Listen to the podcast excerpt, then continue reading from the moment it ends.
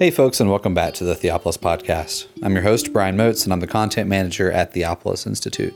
We at Theopolis train men and women to lead cultural renewal by renewing the church. Participants in our programs learn to read the Bible imaginatively, worship God faithfully, and engage the culture intelligently.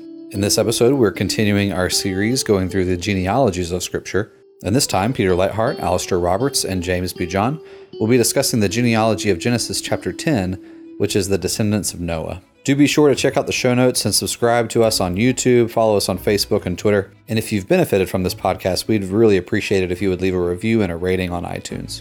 With that, we want to thank you so much for listening, and we hope that you enjoy and are sharpened by this episode. And here are Peter Leithart, Alastair Roberts, and James Bejon discussing the descendants of Noah in Genesis chapter 10.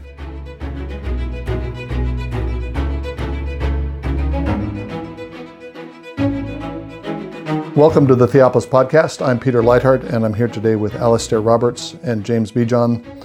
And uh, we're again looking at the genealogies of uh, the book of, or the whole Bible, and currently looking at the genealogies of Genesis.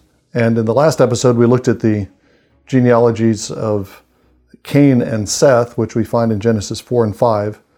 And this week, we're going to look at the post diluvian uh, genealogies that begin in Genesis chapter 10 and go into Genesis chapter 11. And uh, Genesis chapter 10 is a, an important table of names and relationships that's significant for the rest of the Bible. Uh, one of the ways it's significant is by simply by its numerical arrangement. It's, it uh, contains 70, depending on how you count, 70, 71, 72 different names.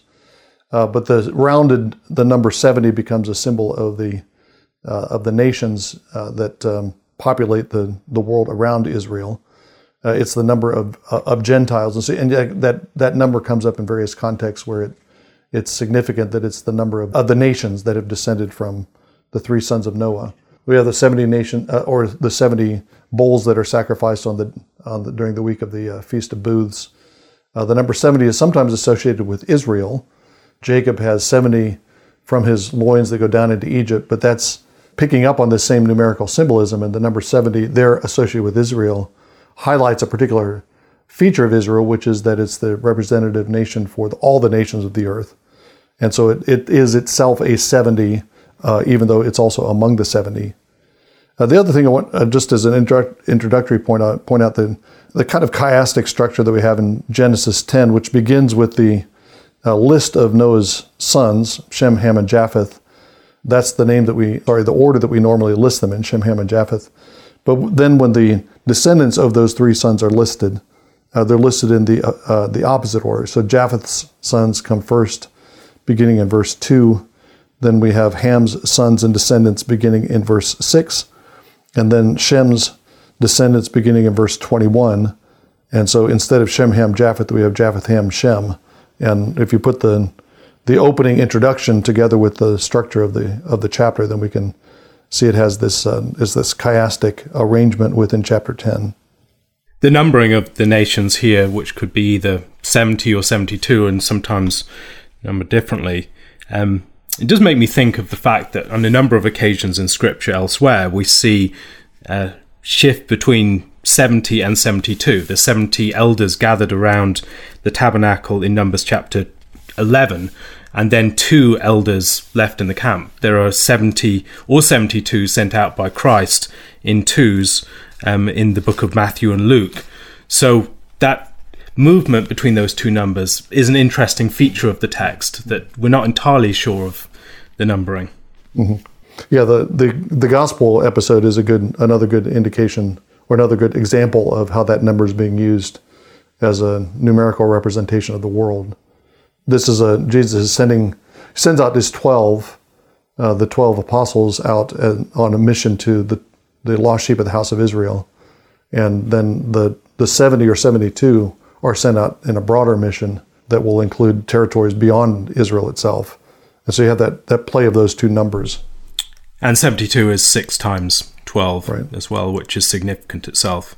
I was just going to say one of the things which struck me as interesting as I was going through this was that uh, Nimrod, if you look at his um, context geographically, he's one of the sons of Ham and is therefore associated with um, Cush and Egypt and, and Put, and understand this to be in and around um, Ethiopia and that kind of area. And Nimrod is initially associated with them, but then he begins to establish this kingdom in, in Babel and near Akkad, which is quite far afield. That seems to be associated more with Shem's line, insofar as Shem has Elam and Asher and so forth. And I wonder exactly what's going on there. I wonder if there's a sense in which people were meant to stay in their roughly allotted areas, but that contra God's intended order, there was this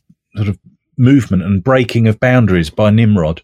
Yeah, one way, one possible support for that would be the the way that chapter 11 begins, uh, where we have a reference to the land of Shinar in chapter 10, 10, and then in verse uh, beginning of chapter 11, uh, the whole earth is using the same language, the same words. And then it came about as they journeyed east, they found a plain in the land of Shinar and settled there. I think most immediately that seemed to be connected with the um, wandering of the Shemites, which is described in the end of chapter uh, chapter 10, verse 30 talks about Shemites who are going to the hill country of the east. But that does suggest a kind of uh, a, a, a, spreading out, and they're spreading out and they're ending up on the plains of Shinar. Uh, so they're in territories that are uh, linked with Nimrod. The other thing that that occurs to me is that what that establishes among the descendants of Ham, it establishes this a continuity, if you will, at least a genealogical continuity between some of the great opposing powers uh, within the Old Testament. You have Mitzrayim, which is Egypt, uh, in, mentioned in verse 6. You have Cush, as you mentioned, which is a, a lesser but still, uh, it, Cush comes up various places in the Old Testament as an enemy of Israel. And then you have the places of uh, ultimate exile, Babel in verse 10 of chapter 10, Assyria and Nineveh in verse 11. So at different times, those are the primary enemies of Israel, but they're here in the Table of Nations, they're being genealogically connected, which uh, kind of uh, it sets sets you up for a thematic connection that that exists throughout throughout the Bible.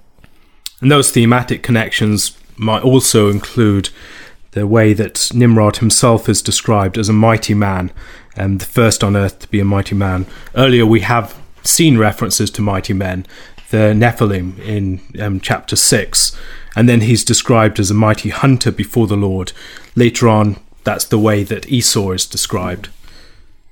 Right. So you have these associations with the sons of Ham, and then that's linking up with prior and later characters in the book of Genesis and elsewhere. While we're focused on the, the descendants of Ham, the one of the illuminating things that uh, I'm sure Jim Jordan first pointed out to me many years ago was the link that chapter 10 establishes between Mitzrayim, who's uh, one of the sons of Ham, uh, and the Philistines. Uh, that's in verse 14 of chapter 10. It lists, uh, verse 13 be, lists, begins listing the descendants of Mitzrayim, but then it mentions in verse 14 the Pathrusim and the Casluhim, from which came the Philistines. So uh, Mitzrayim, Egypt, is an ancestor to the Philistines, which sets up this important linkage that's an important linkage for understanding what's happening during the early period of uh, the, the monarchy in Israel.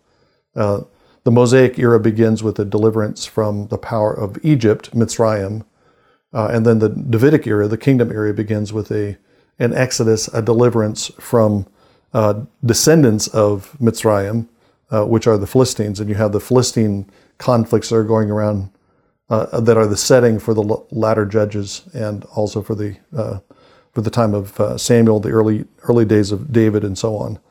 So you have you have again a genealogical connection that's setting up a later historical and thematic connection. The genealogical dimensions of this chapter are less pronounced than we'd see in chapter five, for instance. There are generations of the sons of Noah, but it's also um, focused upon the spreading out of peoples, not so much the genealogical succession that we see in chapter 5 and even chapter 4, and we'll see in chapter 11 in the case of the descendants of Shem. This is the spreading out and the formation of people groups that will gradually fill the earth. Um, there's a repeated refrain of um, being spread out in the lands, each with his own language by their clans in their nations. We see that in verse 5, in verse 20, and in verse 31, and then sum- summarized again in verse 32. So it's a different sort of focus than we might see in the genealogy that leads from Seth to Noah. Against that backdrop, it seems as if the Tower of Babel stops that spreading out, doesn't it? It seems as if it functions almost like a magnet which draws people towards it rather than just enabling that continual filling of the earth. Right, and a, a temporary uh, a temporary gathering together, but yeah. yeah. that does seem to be the you have the you have the sun reversal, people spreading out in different uh, different places, but then trying to band together to build the tower in the city. But in the in the end, of course, the Lord scatters them again, so that they're by the end of that story, they're spreading again over the over the face of the whole earth in uh, eleven nine. There's a kind of ordering. I'm just thinking what you were saying, Peter, about the interaction between the lines of Ham and the lines of um, uh, the lines of Shem, um, particularly in terms of Israel's interaction with Egypt and then Philistines. It, it seems that Japheth's descendants are going to be people who come into the story um, much later than that. Initially, I think mentioned in various places in um, Ezekiel, but then historically, obviously, the Greek Empire didn't come into contact with Israel until much later, and so there seems to be some chronological aspects to this. So, and you're finding the Greek references um, in the early part of the chapter in names like Javan, Yes, sorry, yes, Javan particularly, yeah. Uh-huh. And I, I and uh, I know that other uh, there are scholars who find uh, uh links with uh, with Greek Greek names elsewhere in those early verses too. Kittim and uh, Dodanim, are those also? Would you think those also have something something? Kittim maybe well again linked with a with a, a Greek a Greek civilization. Yeah, um, um I mean, so what we would pronounce as Javan is, is just the term for Greece in Daniel, for instance, and Kittim is, is, probably Cyprus. I think some people have made connections with the Romans, but um, it, it, it, seems to be yeah that that part of the world at least. Yeah, but uh, that's an interesting point that the um, the main action of the Old Testament is seems to be taking place um, between the descendants of Ham and the descendants of Shem, uh, which with the uh, or at least the until until later, as you said, uh, the sons of Japheth don't really enter into the don't really enter into the picture. I was, I was also thinking about the point you made, Alastair, about the the difference in the way that the just in the intention of these this uh, table um, in chapter ten as opposed to the to the line of Cain and Seth that you have in chapters four and five, or the line from Shem to Abraham in chapter eleven. Uh, and one of the differences that um, comes out uh, particularly when you look at chapter 11, is the uh, the the uh, addition of a chronology. You have we have the ages of the different characters, as you had in chapter five, the descendants of Seth. So in in both places you have uh, a list of names. Chapter four of Genesis, you have the descendants of Cain, uh, who are given generation to generation, but without any ages given. So there's no chronology connected to it chapter 10 you have the spreading out of these different peoples coming from the sons of uh, sons of Noah again without any chronology attached to it. But then in both cases you have uh, a the line that leads from Seth to Noah to Abraham. That line is linked together by uh, ages. So it's, it's as if time is being carried by the descendants of Seth and the descendants of Shem. All kinds of other achievements uh, come out of the line of Cain. But um, if you want to if you want to clock the clock the the movement of history and want to want to follow the movement of history, then it's the it's the line of Seth and Shem that carry that. Do you have any thoughts on the attention given to Joktan in particular? Um, later on, it's Eber who's um, and Peleg that are the line from which Abraham and his people come, but Joktan seems to be more foregrounded at this point. Mm-hmm. I don't have any thoughts on it. I, James? no, no, I, I, don't either. I mean, a, a, lot of these names can be identified with given territories in uh, Saudi Arabia and that kind of area, and the prefix al before al uh, Modad um, has got a Arabic um, uh, feel to it. So Allah versus Elo, Elohim, for instance. Um, so it, it, seems to be associated with that part of the world. It, there are 13 descendants, which sort of follows this pattern we've noticed before, where the non godly line, if you like, seems to blossom out into 12s and 13s prior to the line of promise. And maybe some of that feeds into what Peter was mentioning about the way in which time is recorded through the line, which goes from Abraham to Noah and ultimately to Abraham, that God is, is unfolding uh, various things through that line of descendants very much at, at his time and at his pace. The numerical sum is, is significant. If you, if you include Joktan, obviously, you add one to that 13 and you've got 14 in that particular line. And that links up with uh, uh, multiple uses of sevens uh, in the rest of the in the rest of the chapter. Uh, Japheth has seven sons and seven grandsons, so you got a total of 14 coming from Japheth. They're in different they're in different generations. Joktan Joktan seems to have uh, 13 sons in a second generation, spread out with Japheth, but uh, you still have the same number.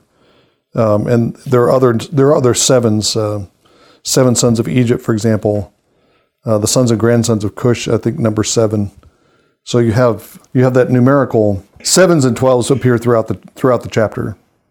Moving into chapter eleven, we see the descendants of Shem, and one interesting detail here is that Shem fathers Arpachshad at 100 years of age and then lives 500 years after that. Noah lived 500 years before um, begetting Shem, Ham, and Japheth, and then the 600th year of his life was the year of the flood. Shem lives to 600 years, and 500 years after um, his fathering of his um, main son, although Noah lives 500 years before fathering his sons. Um, I wonder whether there's a sort of symmetry or chiastic pattern there. Uh, that's between Noah and Shem. And Shem, yeah. Oh, interesting, yeah. You, uh, you, uh, I'm sure this was uh, noted in the uh, last episode, which I missed. You have a, a, a, recurring pattern of 10 generations that's running through these chapters. Adam to Noah's 10 generations, and then Noah to Abraham, uh, or Abram at this point, is another 10 generations and uh, that's that's the pattern that's set up at the beginning of uh, First First Chronicles when these genealogies are summarized. And I, one at least one of the elements of that is that you have uh, in these ten generation increments you have new Adamic figures. Noah is a new Adam in a pretty explicit way. Uh, he's the father of a new humanity. Uh, he's given all the commandments that uh, Noah's given after. they're reiterated after the flood to to Noah and the same thing is true of Abram, but in, in a different sense. You don't have uh, Abram doesn't take a doesn't take up a world that's been cleared of all people, but rather he's a new Adam that is starting uh, the new human family from within the human family, not not clearing out the world, but God is renewing the nations by selecting one nation and one family from among the nations. But that the numerical pattern still highlights the fact that Abram is going to play that kind of role He's the, uh, in a sense, the head of a race, not just uh, head of a family or a clan. And there, as um, James noted in our previous episode, there are um, other features that are similar, such as the three sons of the final person mm. in the line. Mm. We have um, we have Cain, Abel, and Seth, and we have Shem, Ham, and Japheth, and we also have Abraham, Nahor, and Haran. And in each of these cases, one of those sons is ill-fated in some respect, whether it's um, Abel who's killed by his brother Cain, or whether it's um, Ham and his son Canaan, or um, Haran who dies.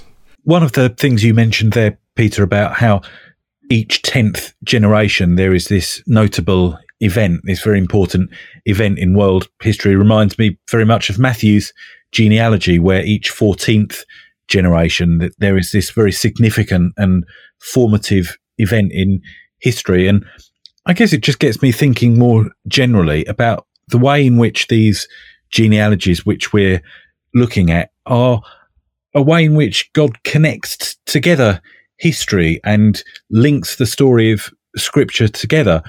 For instance, at the start of Exodus, we have almost 400 years skipped over with a verse when we transition from Joseph's day to roughly Moses' day. And the only thing that I'm aware of in scripture which bridge and connect up those uh, that black box, if you like, are various genealogies that we have in one Chronicles, and it's those that establish more of a, uh, a continuous history between the pre and, and post Egypt events. I don't have any response to that. I think that's a good point. Do you have any thoughts on the names in Shem's line and their possible meaning or connections?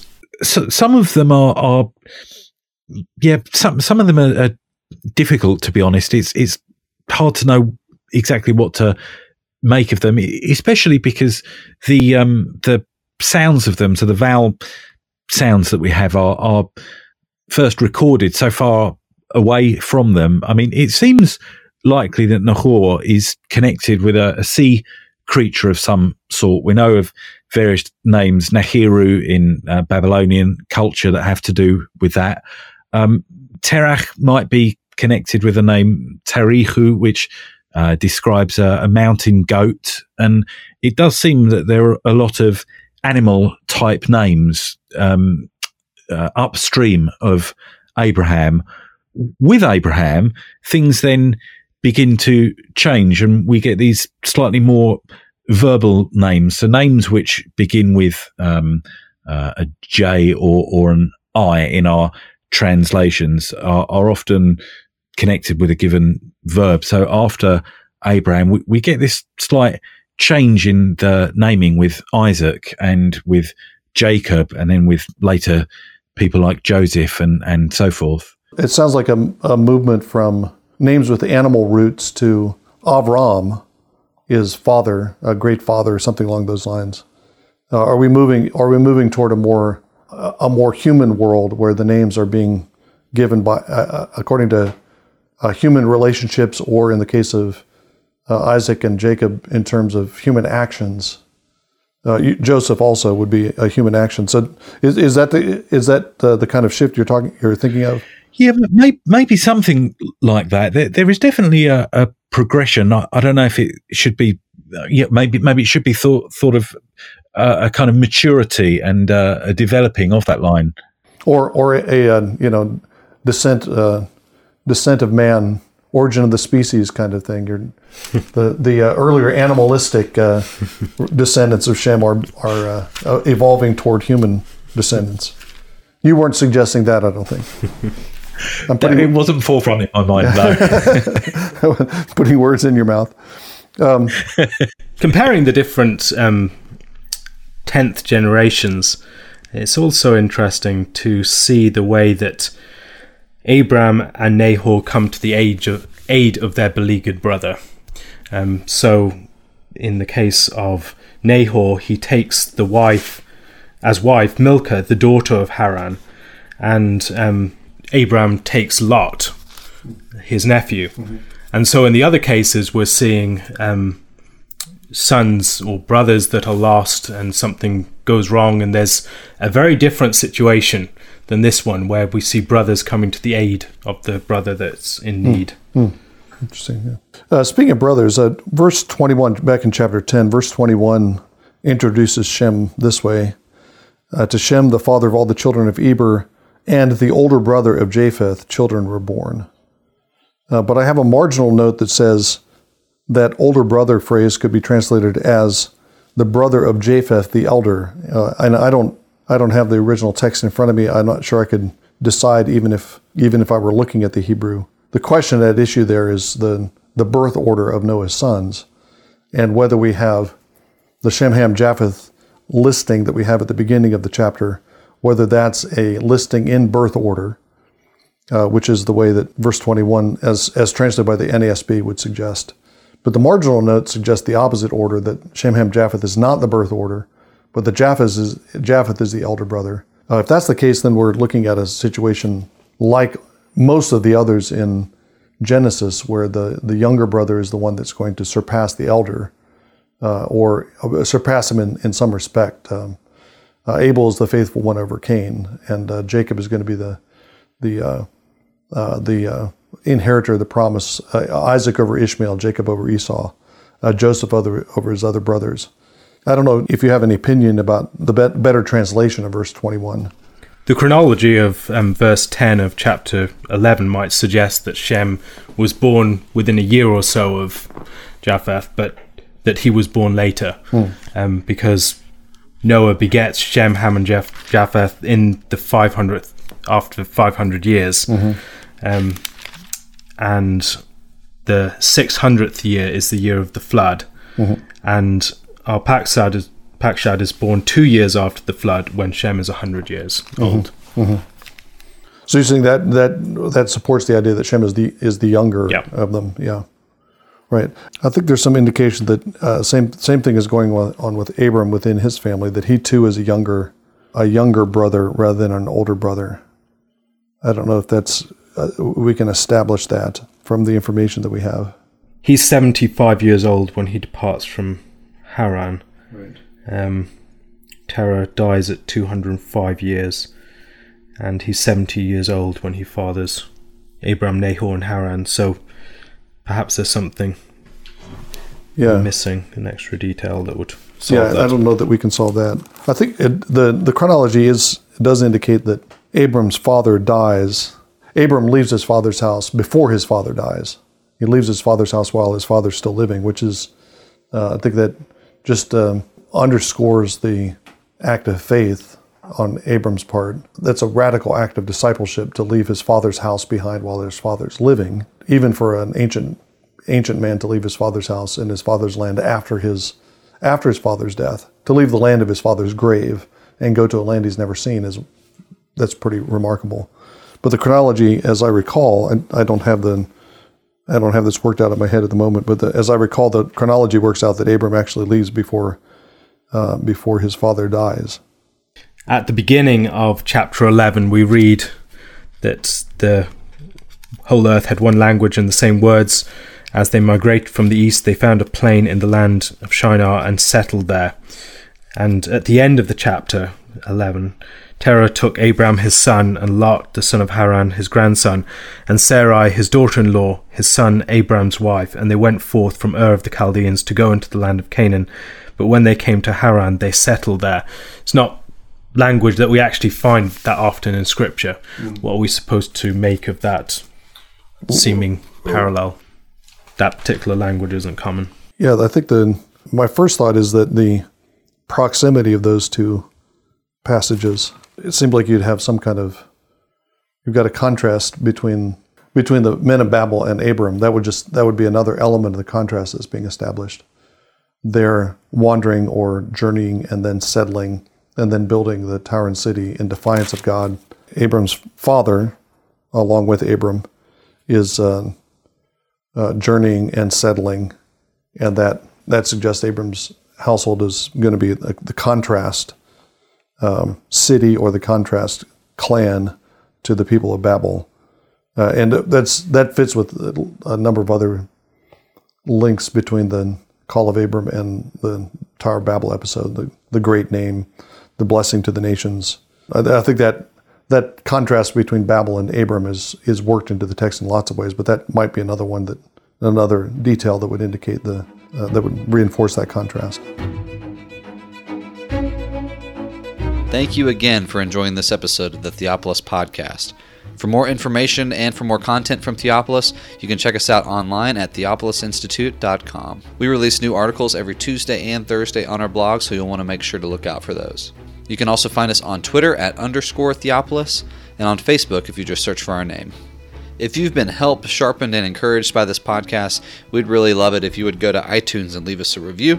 It just takes a few seconds and it really will help us along in getting our content in front of new listeners. That's all for now, friends. We really look forward to being with you all again in the next episode. And as always, thank you so much for listening.